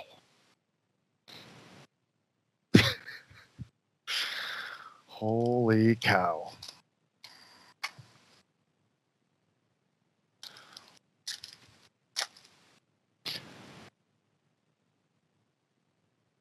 David Duvall, Norman Zing, number to 999, rookie, Julie Inkster, and Cheyenne Woods. All right, four winners, Ivan. Actually, I'm going to prize pack this Munoz. Three winners, the Lexi Thompson ball marker, the Danielle Kang, and the Danielle Kang, number to 999. That's some absolutely insane luck tonight. Wow. Three Danielle Kangs out of two boxes. A base parallel number to 99, and a rookie dual relic auto number to 149. Unbelievable. That's super awesome. So thank you, Upper Deck, for sending. I can't believe they sent one, much less two Artifacts boxes. When it got here, I was like, that's really awesome. Thank you, Chris Carlin and the team at Upper Deck. And wow, yeah, Danielle Kang, number 4, as I mentioned, on the ladies tour. She's, to me, she's been what I've seen in hobby whispers is like, this is the one to watch out for. So I can't believe that we just did that. So make sure you go to twitter.com/GoGTSLive. Check out the tweets on the page. Make sure you retweet. Make sure you're following so that you can be eligible to win. And we've got a few more hobby news segments and updates. And when we get to the end of that, we will draw the winners. And you have to claim your prize if you hear your name called. So you have to stick around for the end of the show to see if you win. Sounds fair, though, right? Absolutely. Wow. Okay. Exciting. You guys are absolutely awesome as I look and start to update the poll question. Where do you keep your ultimate high dollar value, super mega? This is my HODL for life collection. Stowed away in the dark, 47.6%, with 231 of you voting in. A handful of minutes left, so if you haven't, please weigh in. Thank you to everyone for doing so. Let's see what's up next. Oh yeah, I caught a really short video with UFC's Michael Chandler on a recent webcast talking about Panini UFC Prism. So It was pretty cool hearing fighters talk about it on a major podcast. Check this out. Speaking of new beginnings and being a part of the UFC and what that leads to, I had the opportunity. A lot of people are trying to get their hands on this, to open up a box of the new Panini UFC cards. And there I get a Michael Chandler rookie card. No way, look at that. Dude. Look at that bad boy. Look at that, dude. Bad boy. How cool is it? Like, I believe, correct me if I'm wrong, there were no Bellator cards, right? Like, is this your first trading card ever? And if so, what does this mean? My first trading card ever. Yeah. And that is truly my rookie card. You know, I mean, obviously I am not a rookie, but it was my first fight in the UFC. So therefore it's my rookie card. And man, so cool. I mean, just like every young boy growing up in America, I had the Beckett books and you looked them up. I collected a lot of hockey cards, a lot of baseball cards growing up. And man, just what a dream come true, because we idolize and we look at all these guys and these players on these cards saying, man, someday I want to do something that will be so significant that I might end up on a card. And here I am 30 years later, man. And goodness gracious, it feels really cool, and blessed to be on the Panini cards, and it's really cool. I have one of those myself, and I was going to ask, you're going to give it to your son, right? You got to give that to your son. Yep, I'm going to give that to my son, and I got a signed Josefina Benavidez card in my in my back box of 12, so that was cool, and yeah, hopefully I continue to do a bunch of cool stuff with Panini. Hopefully get a really nice, cool action shot knockout for this next fight. Get another card coming with Panini. One of the great things about the hobby being so hot right now is it just seems there's never a shortage of content for our show. Yeah. You know, case in point, you know, I'm just scrolling. I'm like, oh, check this out, you know? So very cool. No problem. Before we dive into Hot in the Shop, I'll look ahead at next week's new releases, putting out a call for our Go GTS Live Q&A, but don't get too excited because I've already got it pulled. This one's coming from Pabst Beer 8. Yeah, I wanted to get involved in something he's been talking about, Pabst Beer 8, or Bearded Beer Guy, as you might know him. You know, he writes some of our NASCAR Future Watch driver profiles, and we're going to answer a question from him later on in the program. Now, Hot in the Shop. Wow, a lot of things happening in the hobby. New releases coming at a pretty regular clip. Here's what to look for at your local hobby shop, online retailer, or favorite group breaker next week. Ivan, what do we kick it off with? We're kicking it off with NBA. Panini Contenders basketball cards for the 2020-2021 season. Each box of Contenders is going to deliver 2 autographed cards featuring the top rookies and one of the most popular rookie autograph sets, the highly anticipated rookie ticket autographs. That's right. Contenders is back with a new set, and there's tons of parallels this year, including rookie cracked ice tickets, Optichrome Premium Edition Gold, and then, as you just saw, those clear tickets for the first time featuring hard signed autographs on acetate, as well as tons of various insert sets, including those die cuts, cracked ice, superstars. Check those out. Now, I don't know if those are going to be the rare ones or if the License to Dominate are going to be the rare ones. But you can expect that at least some of these will be rare chase autographs or rare chase inserts, as well as the autographs. And there's some ticket swatches this year. So I don't know that in every year past we've seen swatches and Contenders with autographs, but there are this year. So check out all of those cool hits. And, of course, you know the rookie class you're chasing. LaMelo, Weissman, Cole Anthony. Who's Thundercats guy? Anthony Edwards. Anthony Edwards. Thank you. Lots of great rookies to chase this year, as well as the veterans that you love. So check out Contenders basketball and hobby shops this week. While you do that, we're going to head from the hardwood to the ice with 2021 Upper Deck Trilogy NHL hockey cards. Checklist is posted at gogts.net as of today.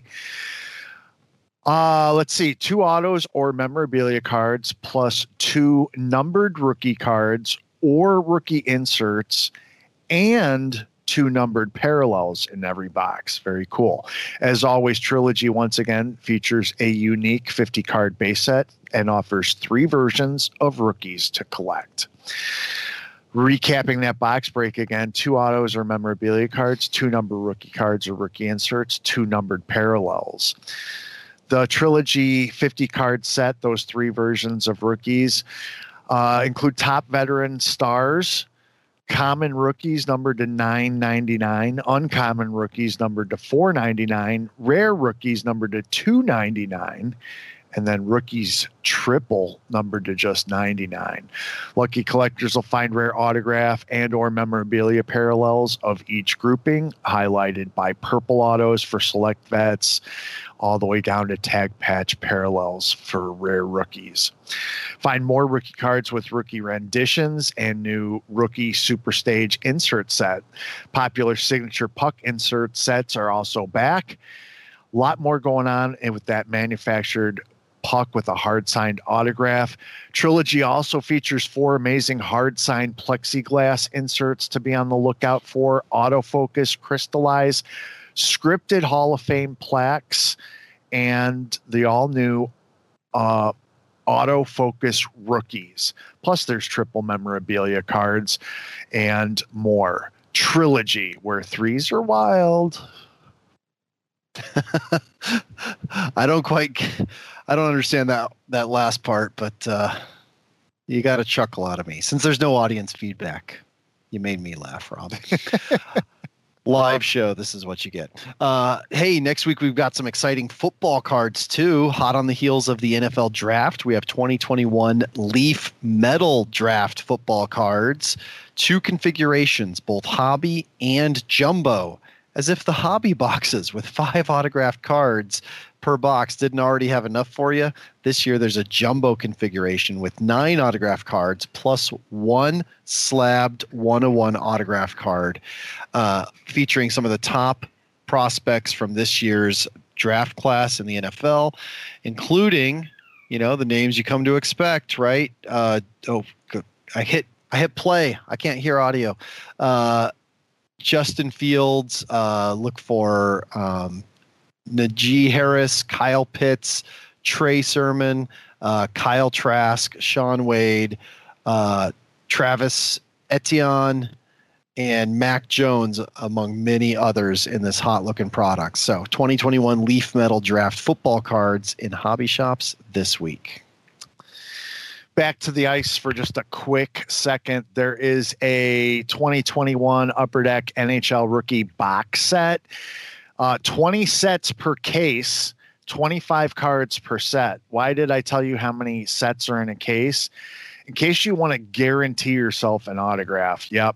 One box in every case will contain a bonus 26 card, which will be a rare rookie autograph card. The 25 card set includes the top rookie prospects from this year, including #1 overall draft pick Alexis Lafreniere of the New York Rangers. This will be in stores next week. Big box and hobby. Any word on if Kirill Kaprizov is in it, though, as well? I would imagine so. I'll imagine, but we need a checklist. Checklist now. You can tell who among this duo has a case on pre-order. Do you really? Do you really?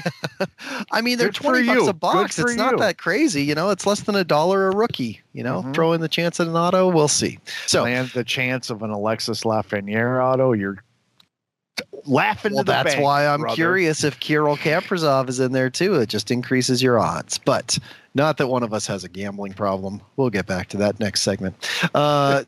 2020-21 Topps Chrome Bundesliga soccer cards. So you see there really is something for everybody this week in the hobby shops.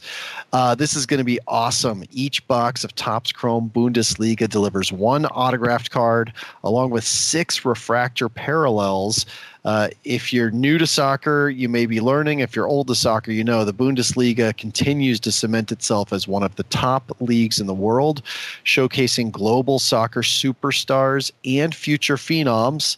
A few of the names that we just saw a minute ago, Yusufa Mukoko may have his Bundesliga debut in here, but perhaps more importantly, this could be one of your last Bundesliga products to feature Erling Haaland, who is arguably the hottest name in the sport outside of Messi and Ronaldo, and may very well transfer to a club in the Premier League or in the Champions League. So, great checklist, lots of chrome, lots of shiny stuff, all those chrome parallels you like. There is a cool 1 in 36 pack insert called Top 11, highlighting the top 11 goal scorers from the 2019-20 Bundesliga season, as well as Decade of Dominance die-cut inserts. Gotta love seeing die-cut inserts.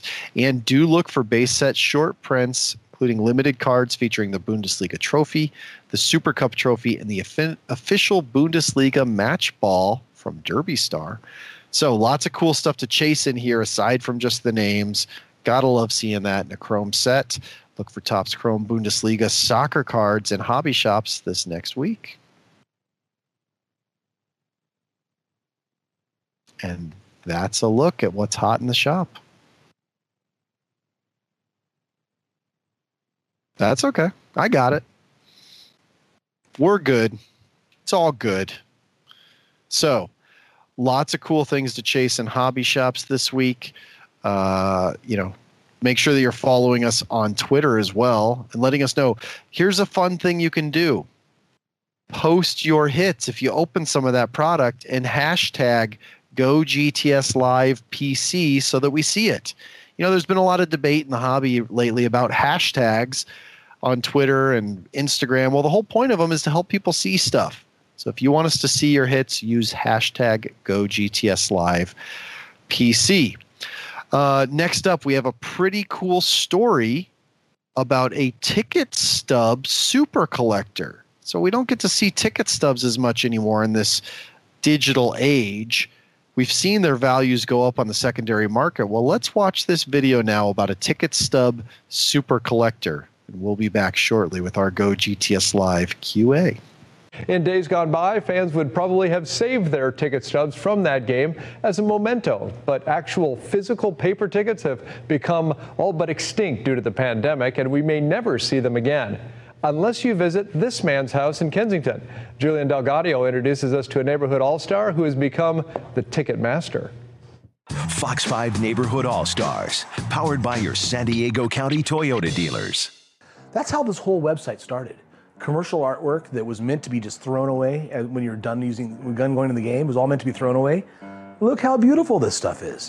One fan's trash might be another's treasure. So I realized, wow, those tickets are cool because they're not only get you in the game, but they're like a little keepsake, a little time-stamped keepsake of when you were there and who you were with, and you know, if you clipped out the box score, you know what happened. You know.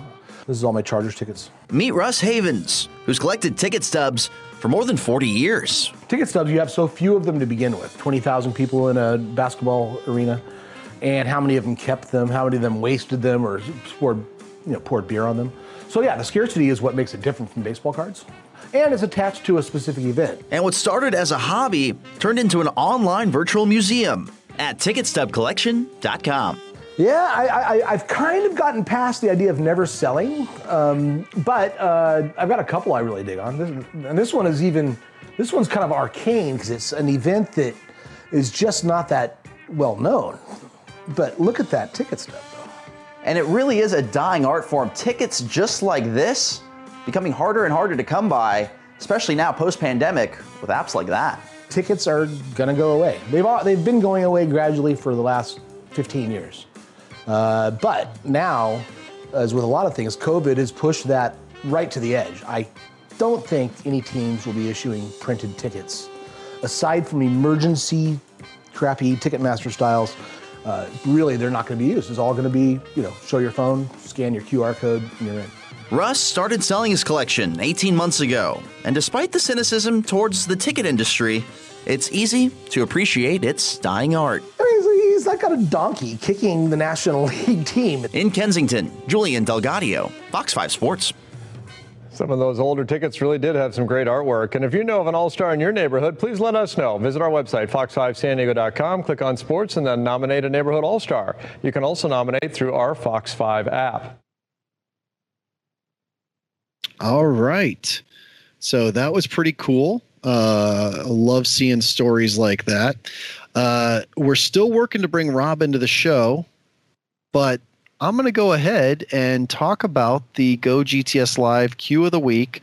I guess Pabst Beer Guy, thank you so much for helping out moderating in chat. Thank you for writing NASCAR Future Watches for GoGTS.net, which again, if you're new to the show, GoGTS.net is a card website that has checklists, has product information, has sell sheets, has what to expect when you rip. Also has a column on there called Future Watch. So if you're ripping a product you don't know as much about, like a NASCAR product, you pull that rookie card and you say, who is this Elliott Chase? I have no idea. You go to GoGTS.net's Future Watch for NASCAR and you read Brad's column on it, or you go to their Future Watch for soccer or hockey.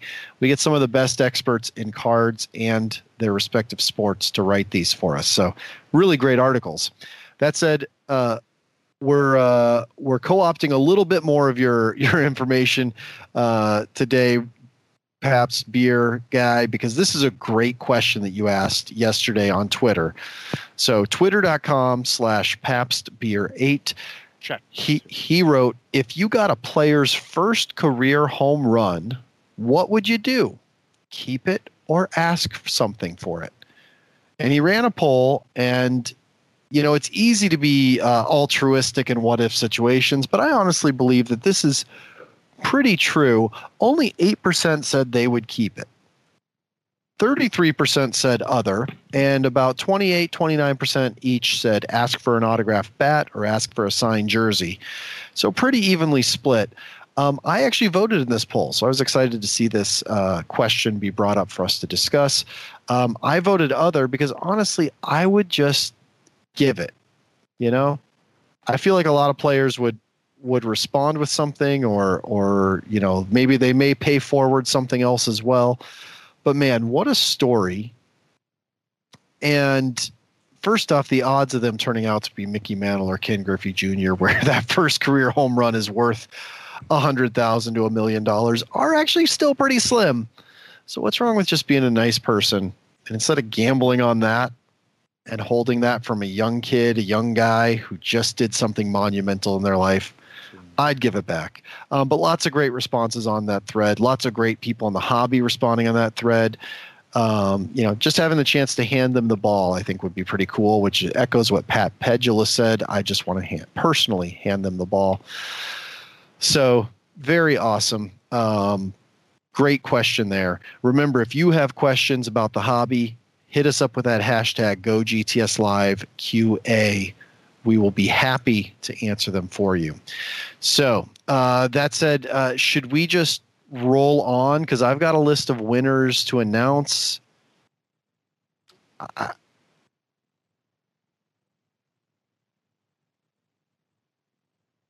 Okay. Okay. Oh, I just heard him. Did you hear him? Am I here? Yeah. All right. All right. That's okay. We're at the tail end of the show, so we'll just power through now that Rob is back. Rob, how are you? Keep it. I would, just so you know, I would keep it. I'm one of those people that I would take the long gamble. What? I'd take the long gamble that they're the next Sosa, Maguire, Bonds. There is a selfish person in the hobby, and they are in this room with us right now. We found that one selfish person.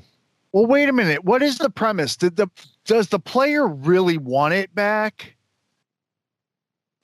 It just says if you got. I mean, was there a question before this? It just. I'm just reading. How do I run a Twitter poll that only Major League Baseball players will answer? That's what I want to know, because I want to ask that question you just asked and get an honest feedback. So I'm going to type that myself, and we'll see what happens. So you carry on for 2 seconds. I got to type this up, and then we'll do some winners. All right. So. Yeah, I don't know. Like if it's, I know I when it's a player's first puck scored in hockey, a lot of times you see the players go and get it and then give it to them. All right, so I mean, I don't know. I think for the most part, baseball players are a bunch of prima donnas and are pretty arrogant anyway. So. Yeah, I think I'm just going to keep it and roll the dice that they're going to be like a big deal. All right. Well, look, I just made it so that only Major League Baseball players can respond to my question because I put up the caveat, only respond if you are a former or current Major League Baseball player, and we know how well that works on the internet. So that's a personal question, though. I asked that from twitter.com/watchthebreaks. Tagged Paps Beer. Thank you, Paps Beer, for being our second asset tonight. You are an asset to the hobby, Brad. I hope we can see you in Chicago in a few months. That said, it's time for us to give back. We've given you information. We've given you entertainment. And now we're just going to straight up give back. We have 14 items to give away tonight. Oh, yay. Yeah, which means Rob is going to be doing a ton of shipping. So whatever you think about his opinions on the hobby, be grateful. He's doing a ton of shipping for all of you. He's spending his Saturday morning doing this shipping. So if you hear your name called, make it easy on Rob. Make it easy on us. Email us. GoGTSLive@GoGTS.net. The name of the show at the name of the website that we talked about. Email us your name, your mailing address, what you won, and your Twitter handle. Just think, hey, what would I need to mail this to somebody, and what makes it easy for them to match it up? And get us all that information. Should be relatively simple. I see some recurring names on here, some repeat winners, some people that have watched the show since around episode 1. I also see some new names, so we always got to share that information again. Yep. What, another box? Oh, hey, it's an Ultra Pro tray. There you go. I see now. I was looking at my spreadsheet, but if you'd pulled out another box, I would have told you, save it for next week. But yeah, because we got to get out of here. But thank you, everybody, for watching. So starting off with, from that first box of Artifacts Golf, we have 2 Aurum hits plus the Lexi Thompson rookie card, which is numbered. Those are going to Adam Davidson 24. Congratulations, Adam Davidson 24. The Ben Crane from that box is going to Rick Ellis 85. Congratulations, Rick Ellis 85 on the Ben Crane from Artifacts. I'm going to call this the second biggest hit, the Luke List auto patch numbered to 25. Yeah, I'm that big of a believer in Danielle Kang. So the Luke List auto patch to 25 goes to New York Loves D-Dub. Congratulations, New York Loves D-Dub. And then that Danielle Kang numbered to 99 rookie. So there's three Danielle Kangs tonight. The number to 99 is going to Nate Dogg 5075. Congratulations, Nate Dogg. Awesome. Now going to Topps UEFA Champions League Museum Collection. Starting off with the Musiala rookie card plus the Step jersey. Stepanovski, big name jersey. It was going to Mibu 22. Congratulations, Mike, Mibu 22. The Philippe Anderson autograph is going to at PT Sports 19. Congratulations, PT Sports 19 on the Philippe Anderson auto. And then the Danny Caravel auto is going to Brandon 69. Yep, there's lots of N's in Brandon. Brandon 69 is winning the Danny Caraval autograph. And then the Yusefa Mukoko, number to 99, and the Robert Lewandowski, number to 25, is going to Susie Corcoran. Susie Corcoran. Congratulations, Susie. I believe you're a first-time winner, and you just got a huge prize pack from Topps Museum Collection. Hey, we've got three baseball hits to give away, three autographs, one of which has a bat relic. First one, Evan White auto is going to our good friend Grady Fish and C. Congratulations, Grady Fish and C on the Evan White auto. The Gio Ursella auto is going to at AM Zags. Congratulations at AM Zags. And then the Jim Rice autograph bat is going to at Tommy's 54321. At Tommy's 54321. Congratulations. All right. Finally, we had a second surprise box of artifacts with three awesome hits. The Lexi Thompson ball marker is going to be the first one. That's going to Josh Kidwell 29. Congratulations, Josh Kidwell 29, winner of the Lexi Thompson ball marker. The Danielle Kang numbered to 999 base rookie card is going to Levi Nelson. And, whoa, that Daniel Kang autograph relic numbered to 149 is going to 714 Sports Cards. Congratulations, Cali Cubs Cheesehead. 714 Sports Cards wins the Daniel Kang autograph numbered to 149. What a show. Packed it in. Absolutely. It was awesome. A lot of stuff going on. Thanks for holding down the fort there. Well, I think what happened was my cord was tangled up, and I think I just pulled it out of the jack a little too much. I want to give a special thanks to Emily Kless for dropping us a package this week. Obviously, the folks at Upper Deck for hooking us up. Thanks to DJ for joining us from Panini America. Tracy Hackler says to expect a package. And so I can't wait to share with you guys what we'll be breaking from Panini next week. James and I are going to get together, and we're going to host a Twitch subscriber break sometime probably next week of Chronicles football. So if you're not a Twitch subscriber, you might want to get in on that. One of the great things about when we do these Twitch subscriber exclusive breaks, you don't have to be watching to win, unlike tonight's show. Thanks to James Gale for coming up with a great poll question and holding down the fort behind the scenes. Ivan, as always, all the work that you do. And hey, for you guys tuning in, hanging out with us for a couple hours. You guys have a great weekend. We'll be back with a brand new episode of Go GTS Live, the Hobbies Web Show, next week. And in the meantime, always be collecting and, more importantly, be the change you want to see in the world. We'll see you next week. Bye-bye.